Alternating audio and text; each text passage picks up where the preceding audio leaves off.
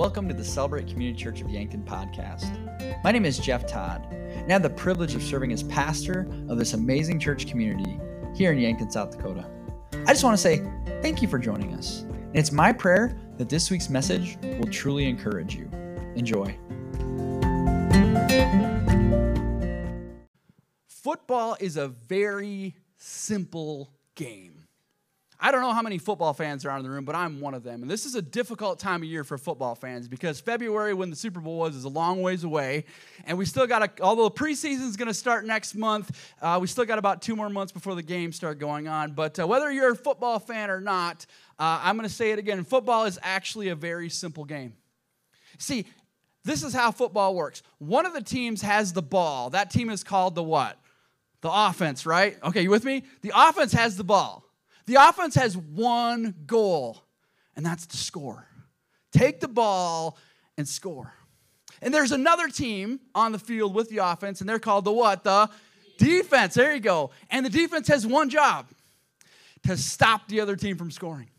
No matter what, they're going to hit them, they're going to push them, they might even try to break them, throw them into the ground.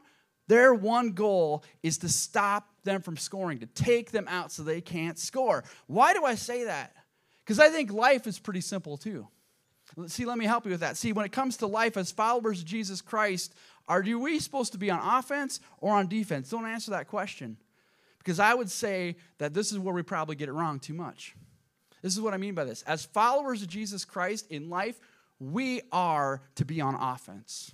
We have the ball. Notice I didn't say we're to be offensive, okay? That's a different conversation. We're not to be offensive, we're to be on the offense. We have the ball, we have Jesus. Our job is one goal is to teach people about Jesus and to score. But, church, we have an enemy, don't we? We have someone who opposes us, who will do whatever it takes to prevent us from doing the one thing we're calling her to do, and that is to share the love of Christ. And this is where I think as a church we miss it sometimes. I think sometimes we play defense or we get defensive, as it were. There's so many people who fall into the woke agenda and wanting to fight those things. There's so much political parties and, and different side issues. And I'm just here, not here to argue that again. What I'm here to say is we have one goal. We have the ball. We're on offense. We're not to be defensive. We are to take the love of Christ and we're trying to share that with as many people as we possibly can. And if you're a guest or joining us online, we've been in a brand new series called Rethink, where we've been trying to rethink how we want God to move. We want God to move in a mighty way in our culture. We have to rethink. And I've been saying throughout this series, we have three parts of this. The first one you're doing right now, every Sunday morning, we'd love to have you in the room. And if you're going to be gone, get online and watch it. You listen to our podcast because we want you to understand each week is super important. But the second aspect is even just as important, and that's our life groups. For these eight weeks, we're asking you to commit to being part of a life group. And again, on our website, yankton.church, you can click on life group. It has our days and our times and our locations. And the third aspect is one that Hope shared is where you connect at Celebrate. You text that word rethink. You're going to subscribe to that and you're going to get some updates and some devotionals and lots of different tools that you can use. Those are the three parts of that. And so, last, or I should say, the first week we talked about how we need to wake up. The first step in rethinking is we need to wake up. We need to think about how we are as a church. Are we a cruise ship or are we a battleship?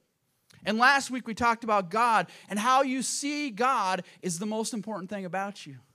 And we talked about even how there's lots of different ways we can describe God, but God really is love. His love is unconditional, it's unimaginable, and it's inseparable. And so today we want to talk about this idea about how we're to live life victoriously. As followers of Jesus Christ, we have the ball. Our job is to score. But yet I see so many people who are followers of Jesus Christ live life that are defeated. Defeated in marriage, defeated in our finances, defeated in our jobs, defeated at home. And I would say the reason is because we forgot we are not to be defensive. We're to be on offense. We have the ball. But there is an enemy who wants to seek, kill, and destroy. And his one goal is to prevent you from doing that. 1 Peter 5 8 puts it this way Be alert and sober of mind. Your enemy, the devil, prowls around like a roaring lion, looking for someone to devour. See, when it comes to great football teams, all the great offenses do the exact same thing they study the defense. They learn the defensive schemes that the defenses are trying to do, the different blitz packages, the different arrangements, the different styles they're trying to prevent them from scoring.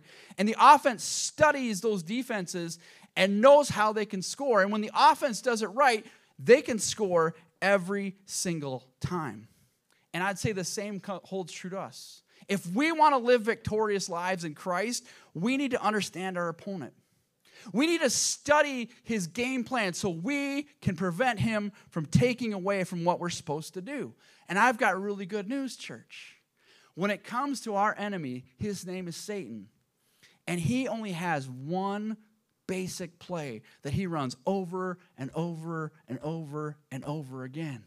That's the good news. I don't know if you guys ever seen like little kids play football, but it's hilarious if you ever see that. My youngest son, he used to play flag football, and it was kind of the same thing. They would run the same play over and over and over and over again, and they'd score every time. Actually, they had one star player that was on their team. Josh was a quarterback. He just threw the ball to this kid, he just score every time, right? That's a great, but that's what Satan does. He runs the same play over and over and over again. He's not very creative. But here's the problem we keep falling for the same play over and over and over again. See, Satan runs the same play over and over again, but we don't learn from it. So today, church, I'm excited to share with you. We're going to study this play. We're going to see why we fail in that, and we're going to live a life of victorious where you can score every single time. So if you got your Bibles, why don't you turn to Genesis chapter 3 way back to the beginning of Genesis chapter 3. And you've heard me say this before God created everything in perfection, in unity, and harmony. And then He created man and woman, the, the culmination of all creation. They were in the garden, they were naked, and they were unashamed. But as you're looking at Genesis 3, the key to Genesis 3 happens in Genesis 1. You can stay in Genesis 3, but I'm just going to summarize for you. And you've heard me preach this before. God spoke, and He said, Let there be light, and let there be dark. God spoke and he said, Let there be sky, let there be water. God spoke and he said, Let there be water and ground. God spoke and said, Let there be plants and fruit. God spoke and said, Let there be sun, moon, and stars. God spoke and said, Let there be birds and fish. God spoke and said, Let there be animals and people and man and woman. And all those things, God did what? He spoke. His word created all of those things. And to understand Genesis chapter 3, we need to remember from Genesis chapter 1, it was God speaking that created everything. And Genesis chapter 3 is where our enemy, Satan, makes his first appearance. And in verse 1, the very first statement that Satan ever makes is in verse 1. He said to the woman, Did God really say? You must not eat from any tree in the garden. And there it is. If you got your note sheets, you want to write this down. Satan's very first tactic is doubt. I would contend his number one priority is to get you to doubt what God said. Genesis chapter 1, God spoke and all these things came into creation. The very first words out of Satan's mouth is, Did God really say? And he runs the same play over and over and over again. Let me help you with this. Did God really say, don't get even? Is that what God really said? I mean, this person really hurt me. I could get them back. Did God really say, don't get even? Did God really say that we shouldn't live together before we get married? I mean, we love each other, right? It's okay. Did God really say that we're supposed to tithe, like that first 10% of everything I get goes straight to Him? Is that really what God said? Did God really say that, or, or, is, or is this just what somebody else is saying? Church, don't miss this. If the devil can get us to question God's word, we are powerless and we will never win in life. Behind every single defeat, there is a lie that we are believing. And Satan wants us to doubt what God says. That's his first tactic.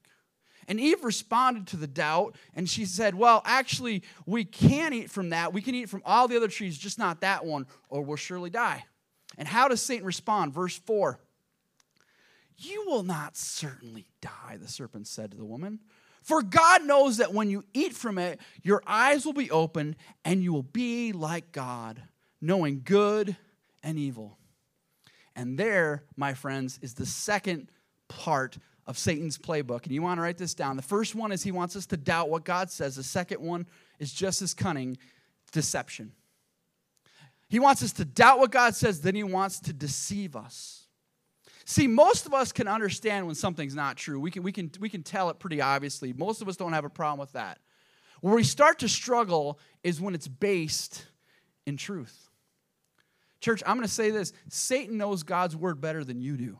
Okay? He understands that and he can use deception. And his basis for deception, don't miss this, is based in truth. Let's look back at this sentence. He said, For God knows. Is that true or false? It's true. Of course, God knows that. Your eyes will be open knowing good and evil. Is that true or false? Of course, it's true. Satan's based in truth. Then you will not die. Is that true or false? Eh, they didn't die immediately, right? You're not going to die right away. You'll eat the fruit, but you won't die. See how deception works? It starts off as a truth, based on truth, and then goes to lie and deception. See, if you've ever been and seen a magician before, this is what a magician does. A magician magic trick has one goal is to get you to look over here while he's doing something over here. He's going to get your eyes looking somewhere else so he can deceive you and pull a trick. And Satan does the same thing. Hey, look at this over here, and then you're not seeing what he's doing over here. It's exactly what Satan did with Eve, and he does the same thing with us all the time. Church, I don't know about you, but the biggest deception that I have is self deception. I can deceive myself. It's no big deal. Everybody's doing it. It'll be only one time. It won't really hurt that bad. And yet we believe that deception, don't we?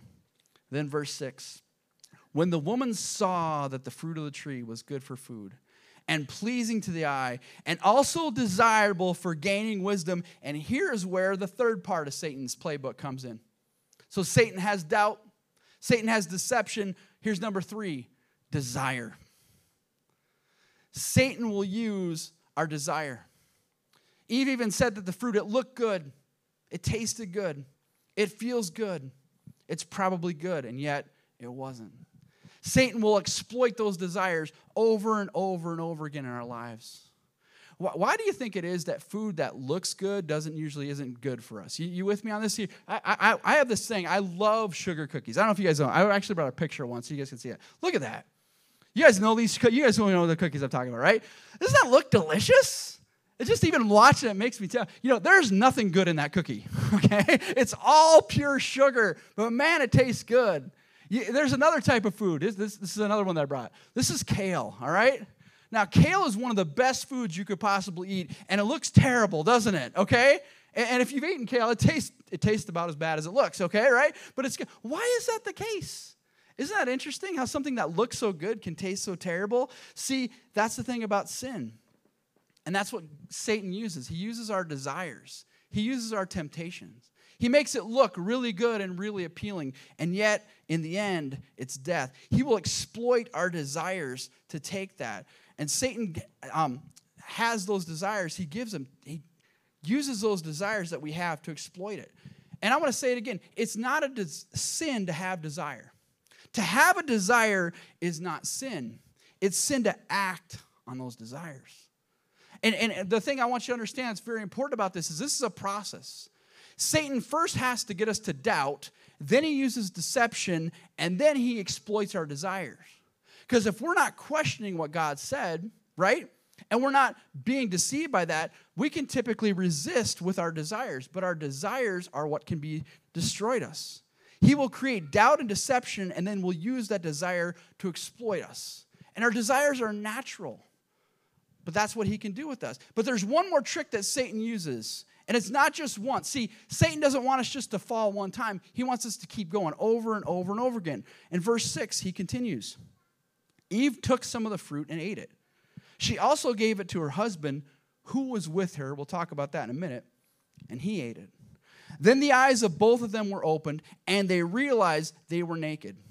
So they sewed fig leaves together and made coverings for themselves. And this is the fourth aspect of it Satan's playbook. He starts with doubt, he goes to deception, he exploits our desire, but the fourth part is disgrace. That shame and that guilt that comes. See, immediately after disobeying, Satan shifts from being the chief encourager to our prosecuting attorney, right? I can't believe you did that. I can't believe you were so stupid. Nobody's ever going to love you. You can't fix this. Better make sure no one finds out. And yet he was the guy just two minutes before saying, Do it, do it, do it. It'll be great. God doesn't care. He creates the doubt, he uses deception, exploits our desire, and then the disgrace. Then it comes to one of the saddest verses in all of Scripture Genesis chapter 3, verse 8. Then the man and the wife heard the sound of the Lord God, and they hid from the Lord God among the trees in the garden. This is the same God that we said last week loved us unconditionally, that loves us unimaginably, that is inseparable. Adam and Eve hear God coming and they hide.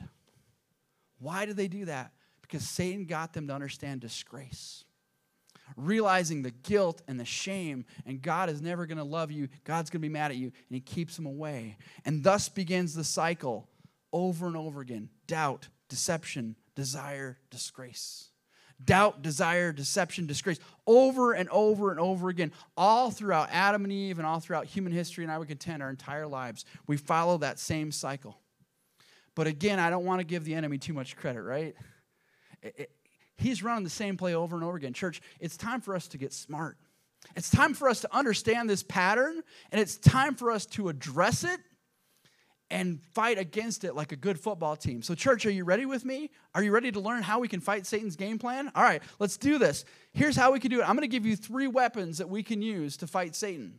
Because again, it's to be the same play over and over and over again. It does for Adam and Eve, all throughout human history, and in our lives. Here's the first weapon we need to have know your weaknesses. Know your weaknesses. See, temptation can occur at different times, different places, and different situations. In different seasons for different people, temptation can work against us, depending on where we're at. But what's the promise in God's word? 1 Corinthians 10 13, church. No temptation has overtaken you except what is common to man. And God is faithful. He will not let you be tempted beyond what you can bear. But when you are tempted, He will also provide a way out so that you can endure it. Did you catch that promise, church? There's no temptation that you can't overcome. Every time we're tempted with something, God provides a way out for us to stand up under it. And going back to Satan's playbook, right? Look at what he's going to use. He's going to use our desires to exploit that. And every single one of us have desires. I'll say it again desire is not a sin. It's not a sin to have a desire. It's a sin to act on that desire when it goes against what God says. And that's what Satan can do. See, how can you tell if something is a weakness in your area, in your life? Because it keeps coming up over and over and over again. Why is the enemy going to use something that's not a temptation to you? He wants to get you where you're weak. And so he's going to use that over and over again. How can you tell when something is no longer a struggle in your life because it doesn't have a weakness anymore? He won't keep bringing it up. And we use that, we need to use that to help somebody else, right? Let me give you an illustration of this. When it comes to food, and, and, and many of us want to eat healthy and, and get in better shape and do all those things, that's a great idea, and that's what we should do. When it comes to our diet, here's the first thing that they'll tell you make the decision before you have to make the decision. Okay? Let me, let me help you with what I'm saying. Before you go to Pizza Ranch, decide before you walk in the door what you're going to eat. Because if you don't and you go into Pizza Ranch and all that good food's there, you're just going to be eating, eating, eating, before you know it, you're in trouble. Same thing with temptation when it comes to desire. Make the decision before you have to make the decision. Decide ahead of time I'm not going to go there, I'm not going to be part of that. I'm not going to be around this person because when I do, not good things happen. You with me, church? Make the decision before you make. Know your weaknesses. Every single one of us has a weakness, and our enemy wants to try to exploit it. And if you choose to say, Oh, I don't have a weakness, then you have a weakness It's called pride, okay? And he can exploit you when he's doing that. That's what we need to understand. Know where you struggle and stay away. Here's the second thing know your weaknesses, know your Savior. Know your Savior. Do you know that Jesus was tempted in the same ways that you and I are tempted? He was fully God and fully man. He faced the same temptations. In fact, Hebrews 4:15 tells us this promise, "For we do not have a high priest who is unable to empathize with our weakness, but we have one who has been tempted in every way." If you circle or highlight in your Bible, you should circle and highlight that. Jesus was tempted in every way, just as we are, yet he did not sin. Jesus faced the same temptations we did, and he was able to stand up under it, just in the same way that we could. And in our life groups this week, we're actually going to unpack this. Maybe you know Jesus was actually tempted by Satan in the same way that Adam and Eve were. And he went to the wilderness after he was baptized, and three times Satan came to him. Now, in our life groups this week, we're going to actually unpack these verses, so I'm not going to do it for you here. But I'm going to give you the answer. You ready for this? You can go to life group and have the answer. You're going to be sound really smart, okay? You ready for this? Here's the answer. How did Jesus resist Satan's temptation? He said, It is written. It is written. It is written. Every time Satan came at Jesus with a temptation, Jesus used God's word to stand on the promise of that. Remember what I said before? The number one thing Satan wants to get you to do is doubt God's word. The number one way to fight that is to know God's word. I said it again Satan knows the Bible better than you do. And he wants to exploit that and know what it says, understand it so you can fight against those things. Jesus, who was the Word of God, studied and knew the Word of God. How much more do you and I need to do the same thing? You need to be in God's Word, you need to understand it, you need to study it. Every verse that Jesus told Satan was in the book of Deuteronomy. Why was it the book of Deuteronomy? Here's what you need to know about where Jesus was at that point. He was in the wilderness. He had fasted for 40 days. He was all alone. He was tired. But over and over and over again, he would repeat God's word. And that's how we know. See, that's the best way that we can do that. But here's the other thing we need to know about Jesus, right? You need to understand his word, but you need to know his love for you, how unconditional it is. Jesus knows you're going to blow it, okay? That's why he died on the cross. The worst thing, the worst thing you can do is when you fall into temptation is to keep it hidden and keep it away from Jesus. The first place you should run is to the Savior and say, I'm so sorry. Jesus, I blew it. I see this all the time when and people will come and, and we'll see him here on Sunday and then they'll disappear and we won't see him for a while. And, and I can just know in my heart the reason why is because they're struggling with the sin and they don't want to come here because they feel guilt or they feel shame or for whatever reason. And that's the worst thing you can possibly do. Just like Adam and Eve hid in the Garden of Eden was the worst thing they could do. We got to run to the Savior and say, Listen, I blew it. Please forgive me. Help me to grow and get better because Satan wants you to stay defeated. That's what the enemy does. He runs the same play over and over again. So we need to know our weaknesses we need to know our Savior. But here's the last one, and I would contend probably the most important know your teammates. Just like a football team has other players to help them on the way, God has given us a place called the church where we have broken, imperfect people that can come alongside of us, encourage us, support us, know our weaknesses, know we're vulnerable know to keep us accountable. See, when I am weak, you can be strong. And I want to go back to an aspect I mentioned earlier, but I want to go back to again because I think it's so important. Genesis 3 6. Eve also gave some to her husband who was with her. The language there in Hebrew is very specific. While Eve was having this conversation, while she was going down this pattern of doubt, deception, and desire, Adam was standing right there next to her. And I might permit me to add with his thumb of his butt, okay? I don't know why he didn't say anything. Why did Adam not protect his wife, the person that God gave him to do that? Why did Adam stand by and let her go down this path? Maybe he wanted to see what happened to Eve and see if it'd be okay for him. I don't know his thought pattern, but I'll tell you what I've done. I've done the same thing in my life. I've seen people I love and I care about make terrible decisions and I said, nothing. Church, we got to get better at that. When we see our brothers and sisters start down a path that aren't okay, we need to step in in love and say, What are you doing right now? Talk to me. You know, one of the things that I do is, is when I don't see people on Sunday, I'll follow up with them. And please know this it's because I love you. It's not because I'm trying, I just know how the enemy works. That's the play he's going to try to run. He's going to try to keep you away. We need to do a better job of stepping in and saying, listen, I love you. And can I just tell you why we don't do that sometimes? Why I don't do that sometimes? It's because it's risky, right? Sometimes you risk the friendship. I'm going to go ahead and be vulnerable. I've risked some friendships by confronting people in their sin. I've had people that have gotten mad at me and, and have quit coming to church and tell me what an awful pastor I am and all these great things that are, that are just wonderful and uplifting, okay? I'm okay with that because I need to understand something. I love you, I know how the enemy works. If we're truly being godly people and in the church, we need to push in. Don't be like Adam and stand off to the side and let your friend go down a path they should not go down to. We need to stay connected. This is why life groups are so important. Call, text, use the connected, celebrate, because we have teammates that can fight with us and join to help us. Your enemy wants to has one goal, and that's to keep you from sharing the love of Christ with everyone he possibly can.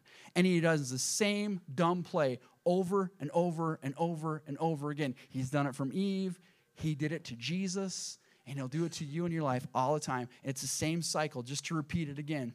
It starts with doubt.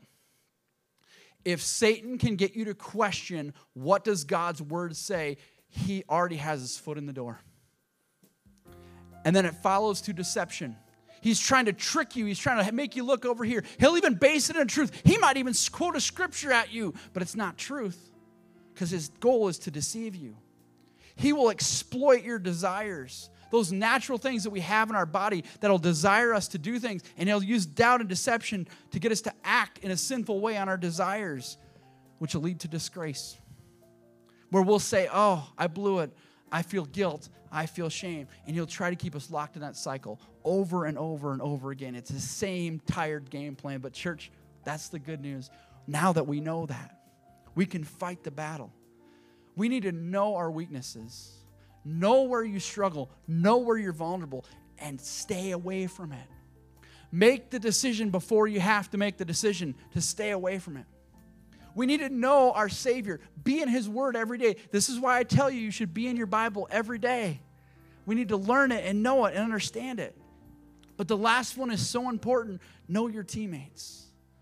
Know when people are here that who they are that you can turn to in your time of weakness and fight the battle with you.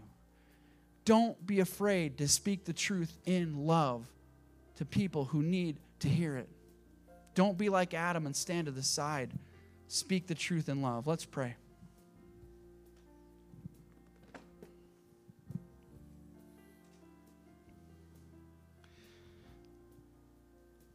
God, I thank you that you have given us as your church a mission in the world. And we have one very specific goal, and that's to share the love of Jesus Christ with every single man, woman, and child that we meet. Yet, God, I know that so many of us can live a life that's defeated. We can get the mistake that we need to be on the defense and, and we need to fight against these things, but God, that's not our calling. Our calling is to take the ball and score. And God, we know the enemy and we know his plans. We know how he wants us to doubt your word. Help us to be in your word so we don't doubt it. We know he wants to deceive us by basing things on truth. Help us to understand the truth and know what truth is so when we see it, we can recognize it as the darkness that it is. God, he exploits our desires, those natural things that come in us, the anger that might rise up in us the jealousy that might rise up in us, the sexual desires that might rise up in us. And God, none of those desires in themselves are sin until we choose to act on them. And we typically do that, God, after we've doubted you and after we've been deceived. Then we act on our desires. And then the worst part is, God, we live in disgrace. We live in guilt. We live in shame. We try to keep things hidden. We try to hide from you when we need to run to you. God, give every person in this room the humility to know where we are weak. And God, if it's an area that we're not weak in, help us to be strong for someone else who might be weak in that area. God, there's areas in my life where I'm strong, but I can be that strength for other people. They can borrow my strength in times of struggle. Jesus, we want to know you so well. God, Jesus, you were tempted. Help us to stand on that promise. You were tempted in every way possible, and yet you did not fail. In every temptation we seek, you provide a way out. So we have no excuse. Help us to find that door to get out. And Jesus, help us to be those teammates that we can encourage each other. We can love one another. We can follow up and hold each other accountable. And God, if that can be our offense, if our church can run that offense, man, we're going to score a lot for you in this, in this community. Give us the strength and wisdom to do that. We ask this in Jesus' name. Amen.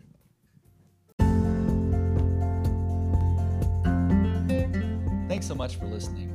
If you live in the Yankton area, we'd love for you to join us Sundays at 10:30 a.m. at 310 Walnut Street. You can also check out more content on our website, yankton.church, or our YouTube channel at Celebrate Yankton. If you enjoy this podcast, please subscribe to it and share with others. God bless.